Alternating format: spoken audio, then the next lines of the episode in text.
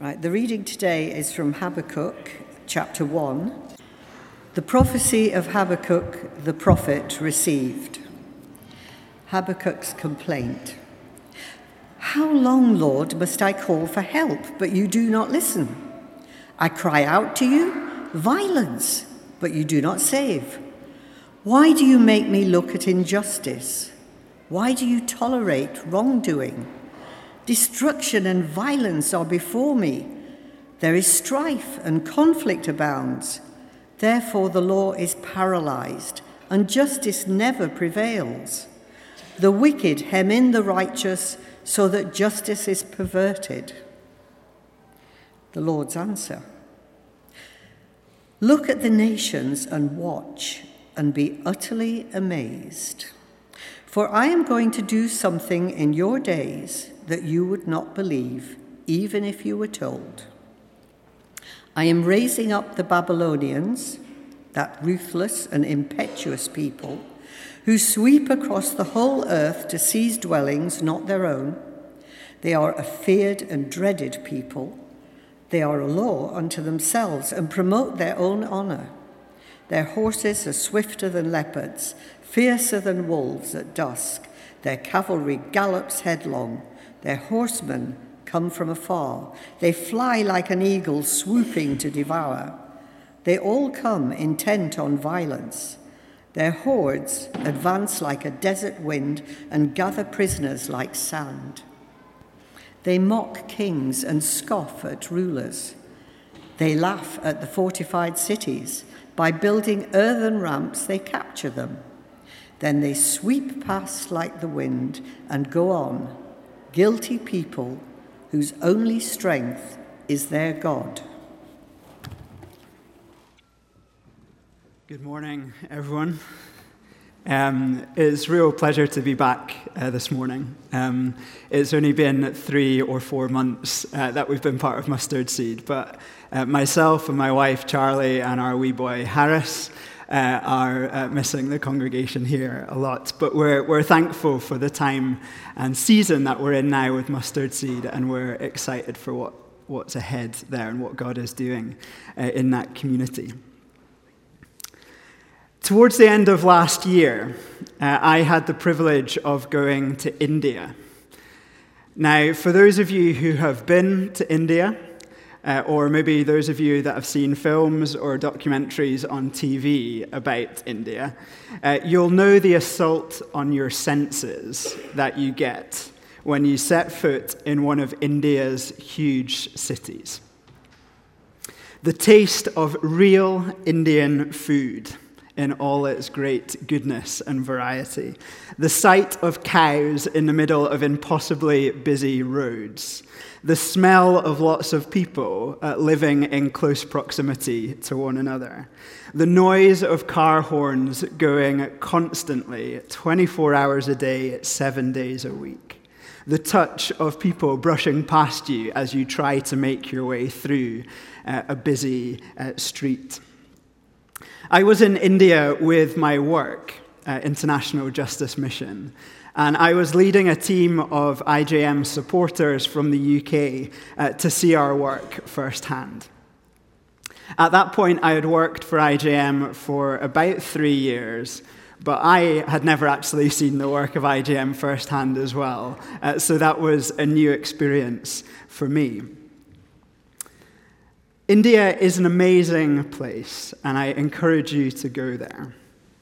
But like most places in the world, India has a dark side.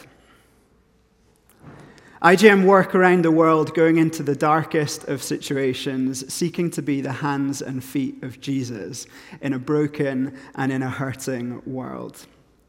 I'd love to begin this morning by just sharing two insights that I received uh, while I was in India.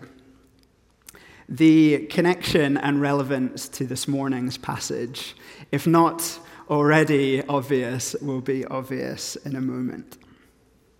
The first insight was in Kolkata. Kolkata is a city of almost 15 million people. IJM's office in Kolkata looked at the problem of sex trafficking.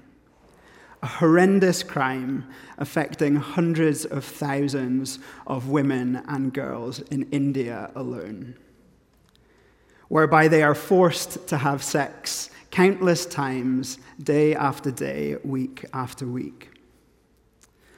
Although completely against the law, the law is paralyzed in the face of such abuse, of power, such violence, and such corruption. After spending the morning with my team at the office in Kolkata, a small group of my colleagues took us to a place called Kalighat.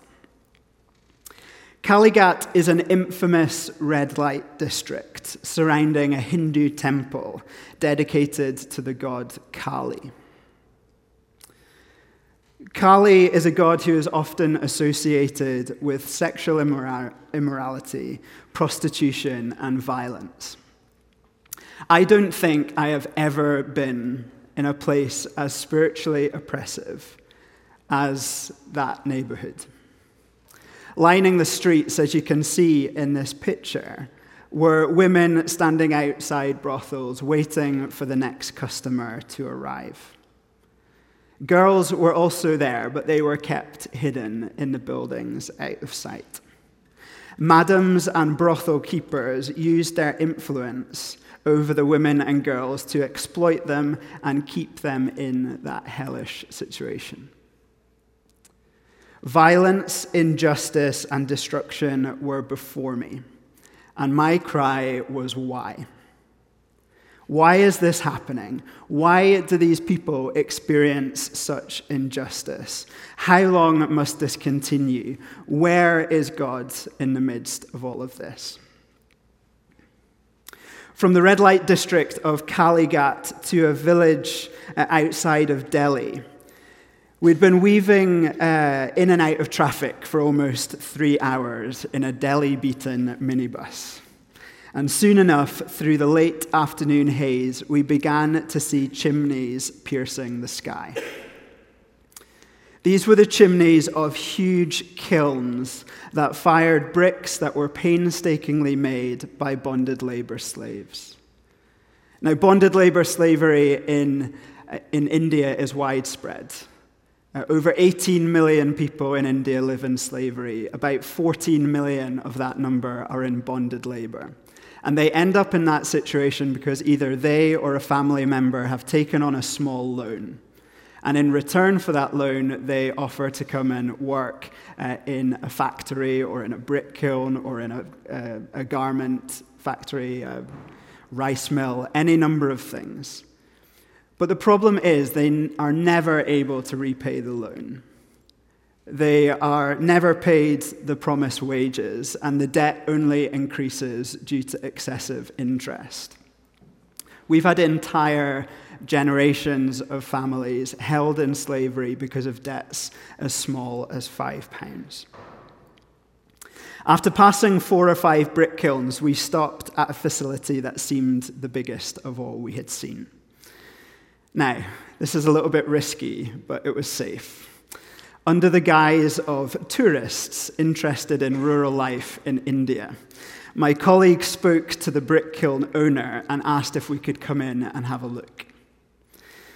To my great surprise, the owner of the brick kiln welcomed us with open arms and said that he would be delighted to show us around. He told us that at peak season, the brick kiln would have somewhere in the region of three to 400 people living and working in it, making upwards of 17,000 bricks every day. And although he didn't say this, most, if not all, of those people would be bonded labor slaves. Again, violence, injustice, and destruction were before me. And my cry was, Why is this happening? Why do these people experience such injustice? How long must this continue? And where is God in the midst of all of this? At the heart of this morning's passage is a paradox. How can we see suffering and injustice in our world, yet believe in a God who is good? How can we come into contact in our own lives with illness, with family breakdown, with debt, with poverty, with loneliness, with sadness, and believe that God is a God who is in control? Throughout Scripture, we read that God, uh, we read truths of God, that He is reliable and will never let us down, that His nature, character, and purpose are unchanging he is the same yesterday, today, and forever. He's the everlasting God, as we sung. He is the Alpha and the Omega. He is the beginning and the end. Now, all of these are very much true, but how is it that when we face hard times or when we see horrendous things on the news like we have this past week, how, how is it? How is it that this uh, can happen? In essence, the paradox that we have is how do we worship a God who is consistently unpredictable? Now, this is a difficult, difficult question to come alongside. Uh, and in fact, this whole sermon series, The Power of Paradox, is a difficult sermon series to be working through. But that is the whole point. Uh, if we merely wrap our faith in bubble wrap and hope for the best, those annoying pops of bubble wrap are going to come soon uh, when met with lives uh, ups, uh, with life's ups and downs. Instead of hiding away from difficult bits of the Bible, let's move towards them and let's grapple with them so that in the end our faith becomes stronger. So, with this in mind, let's turn to consider the passage that we heard today. And in fact, as uh, Dave has mentioned, uh, and as Habakkuk is only three chapters, I'm going to touch on some of the main themes that come out in the book. So, if you have your Bibles uh, in front of you, do have them open, and I'll, I'll flick through the, the, the three chapters of Habakkuk. The book of Habakkuk was written uh, in uh, the turn, at the turn of the 6th century BC. It was a time of great injustice, violence, and idolatry. Uh, this was happening both within Israel, but then also from neighboring nations, perhaps the Babylonians uh, being the worst offenders of all. Given the stories I shared from my time in India just last year, uh, and I'm sure countless other situations you can think of in your heads right now. The situation is not that different in our world today. Injustice is present, but it's just the Babylonians, the pharaohs of biblical times have different names.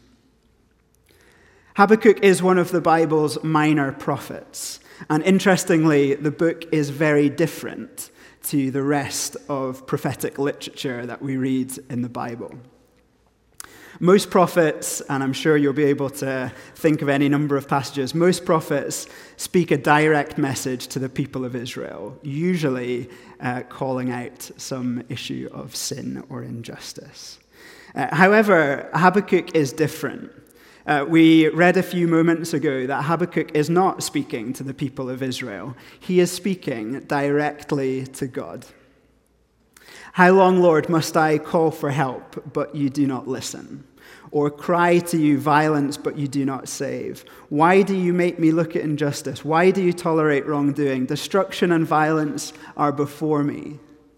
There is strife and conflict abounds. Therefore, the law is paralyzed and justice never prevails. The wicked hem in the righteous so that justice is perverted. These words are addressed directly to God. Although different from other prophetic literature, if you peel back the layers of this short book, you'll see that actually what Habakkuk has to say is deeply prophetic and is deeply relevant to the people of Israel and is therefore deeply relevant to us today as God's people. Like many people we read about in the Bible, including Moses, David, Job, and Jesus, to name but a few, Habakkuk provides us with a picture um, of what it looks like to worship an unpredictable God in a world of hurt and violence. Again, in our reading, we heard the first of two encounters between Habakkuk and God. If we read on into chapter 1 and into chapter 2, we see the second encounter. And finally, in the last chapter of the book, we read a wonderful prayer of faith, which, if we are honest, is a really, really difficult prayer for us to say when we face difficult circumstances in life.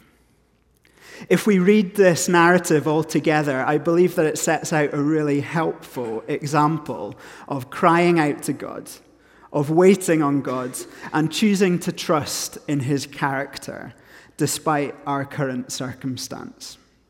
Or to put it another way, the book of Habakkuk is an example of lament, of waiting, and of praising. So let's pick up on these three elements, the first of which is lament. As is the case in this book, prayers of lament express pain, they express confusion, and they express anger about how horrible the world is we live in at times. We have countless examples in the Bible of people crying out to God most prominently, even the person of Jesus cries out to God, My God, my God, why have you forsaken me? So, as we consider lament, let me stress that this is an okay thing to do. It's not a sign of weakness to cry out to God. Asking questions of God actually draws us closer to God and allows Him the opportunity to speak in to that specific situation that we are facing. Doing nothing, settling for things to wash over, will gradually have the counter, uh, counter effect of drawing us away from God. Now, at my work at IJM, lament is a daily activity. Now, that sounds very depressing, but it is also laced with lots of hope and lots of laughter so that it's not all doom and gloom. Uh, we have an hour of every working day which we dedicate to prayer. This is a time where we ask God to move in the midst of our working day. Sometimes we're asking God to move seemingly, well, insignificant practical obstacles that basically get in the way of our daily work. Sometimes we cry out to God on behalf of members of our team who are going through difficult situations, and we ask for God to move. Other times we ask God to move the mountains of injustice and violence that we see in our work on a daily basis. So that's what lament looks like for me and for IJM. But maybe a question for this morning is what does lament look like for you? Do you provide space in your day to cry out to God? Do you intentionally draw close to God during difficult times that you face in life? Or perhaps, like me, do you sometimes sweep those things under the carpet and hope that those things will go away? God invites us uh, he invites our questions and our pleadings rather than our silence and our despair. Secondly, waiting. It's safe to say that waiting does not come naturally to me. I'm sure it doesn't come naturally to many of people, uh, many people in uh, church this morning. Does anyone know what the most commonly used button on a lift is? Anyone care to guess? Close the door, exactly. We've all been there. Time is pressing. We need to, we need to go. Have a look at how worn the closed door button is the next time in your, uh, you're uh, in a lift. It's quite amusing. Um, what about when a question comes up in conversation that we don't know the answer to? My automatic knee jerk reaction is to get my phone out, let's Google it, and within moments of this uncertainty, we get the answer. How about your approach to box sets? and the addiction that I have to box sets. No longer do we have to wait a week for the next episode. We merely need to wait 15 seconds, and Netflix will automatically start the next episode for us. And interestingly, in the passage today, we even see something of this impatience which is built in all of us um, by Habakkuk crying out to God, How long, Lord, must I call out for help and you do not listen? We live in a world where waiting is very, very, very countercultural. In God's reply to Habakkuk's first complaint, he says these words Look at the nations and watch, and be utterly amazed. For I am going to do something in your days that you would not believe even if you were told. In essence, what God tells Habakkuk to do is to wait and not content with God's reply. And similarly, in many of our lives, uh, Habakkuk launches into another complaint, um, perhaps something that resonates uh, with you. Um, but in fairness, Habakkuk does eventually wait. Uh, he doesn't do anything too stupid. And if you read into chapter 2, Habakkuk says, I will stand at my watch and station myself on the ramparts. I will look to see what he will say to me and what answer I am to give to this complaint. He waits. Interestingly, Habakkuk intentionally places himself in a place where he is protected, i.e., the ramparts of the city walls. But he also places himself in a position where he can see where he can see what's happening and where he can see what God is doing. For those of us that have been on uh, the city ramparts uh, at Edinburgh Castle, I'm sure you get a picture of this. You're not only in a position of safety on this huge fortress up on a hill, but you can also, on a clear day, see for miles around, over to Fife, over to the highlands beyond that. So God doesn't just call us to do nothing in our waiting, He calls us to an active waiting. Like Habakkuk, He wants us to keep aware and in communication and conversation with Him. So, again, at my work at IJM, uh, this is why our times of prayer are so important. being in conversation with God leads us on to the next stage. Now, that next stage might be to wait a little bit longer or a lot longer, and that can be really frustrating at times. But the next stage might actually be a call to action. For IJM, it might be to investigate a certain establishment that has a connection to issues of sex trafficking. It might be to, for our lawyers to persist with court hearings that keep getting cancelled. Um, it might be for our aftercare workers and our social, social workers to try a new method of aftercare that seeks to come alongside the horrific trauma that our clients have experienced. Or it might be for a member of our team to build a relationship with a certain government official who might open the door to that uh, system uh, their capacity being built to a training opportunity. So that's what it looks like again for us. Uh, what does it look like for you? What does waiting look like? Are you positioned in a place of safety uh, where you can speak to God and where you can see Him at work? Or perhaps are you done with waiting and want to give up on God? Have you stopped speaking to God altogether about the circumstances that you're facing? And that's really hard. That's really easy uh, to, to, to do that and, and not want to, to approach that. Frustratingly, we don't know how long Habakkuk waited for. And similarly, we don't know how long we wait uh, to hear God speak into our situations. But we are called to wait and we are called to draw close to God. And finally, our final word praise. On the face of it, it seems really a strange combination. How on earth are we meant to, how on earth are we expected to praise when faced with lament, waiting, and uncertainty?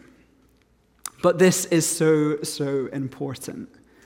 Psalms of praise, if you read through the Psalms, you'll see this, but Psalms of praise draw attention to what is good in the world. They retell stories of what God has done in our lives, and they thank God for these things. In chapter 3 of Habakkuk, we see a wonderful prayer of praise. He reminds himself of God's faithfulness in Israel's history. And he chooses to remember that God is a God of love who can see more than we can see. When we step into a place of lament and praise, it will draw us closer to the God who knows the number of hairs that are on our head. It will draw us closer to the God who knows the circumstances that we face. And it will draw us closer to the God who is there, right with us, even if we can't hear him. In remembering who God is, Habakkuk finishes with these wonderful words Though the fig tree does not bud, and there are no grapes on the vines, though the olive crop fails, and the fields produce no food, though there are no sheep in the pen, and no cattle in the stalls, yet I will rejoice in the Lord. I will be joyful in God my Savior. The sovereign Lord is my strength. He makes my feet like the feet of a deer and he enables me to tread on the heights. I love that final bit of that passage. He makes my feet like the deer and enables me to tread on the heights of, of, uh, of life that we face. Now, at IJM, there are big prayers that we are still waiting for answers for. Perhaps our biggest prayer is to see the end of slavery in our lifetime.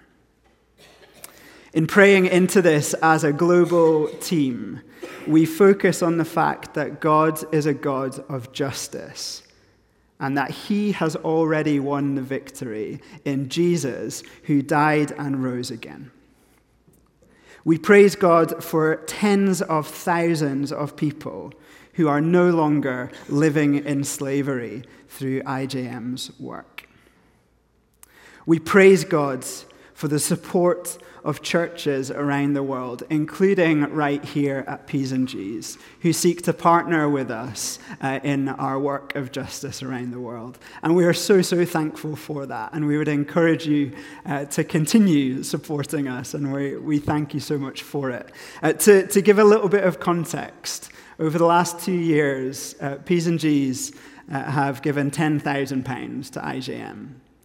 Now, an average rescue operation uh, in India for a brick kiln, for example, costs around £5,000. Some of our rescues that we have done have rescued upwards of 564 people in one rescue operation. So, your giving as a church has enabled us to do that, and we continuously give thanks to God for the provision uh, that his people uh, give. And finally, we keep waiting. We keep waiting on the ramparts, crying out to God for Him to move. Habakkuk recognizes how dark and chaotic our world and our lives can become. And he invites us into a journey of faith. A journey of trusting that God loves the world more than we do and that he one day will deal with its evil once and for all.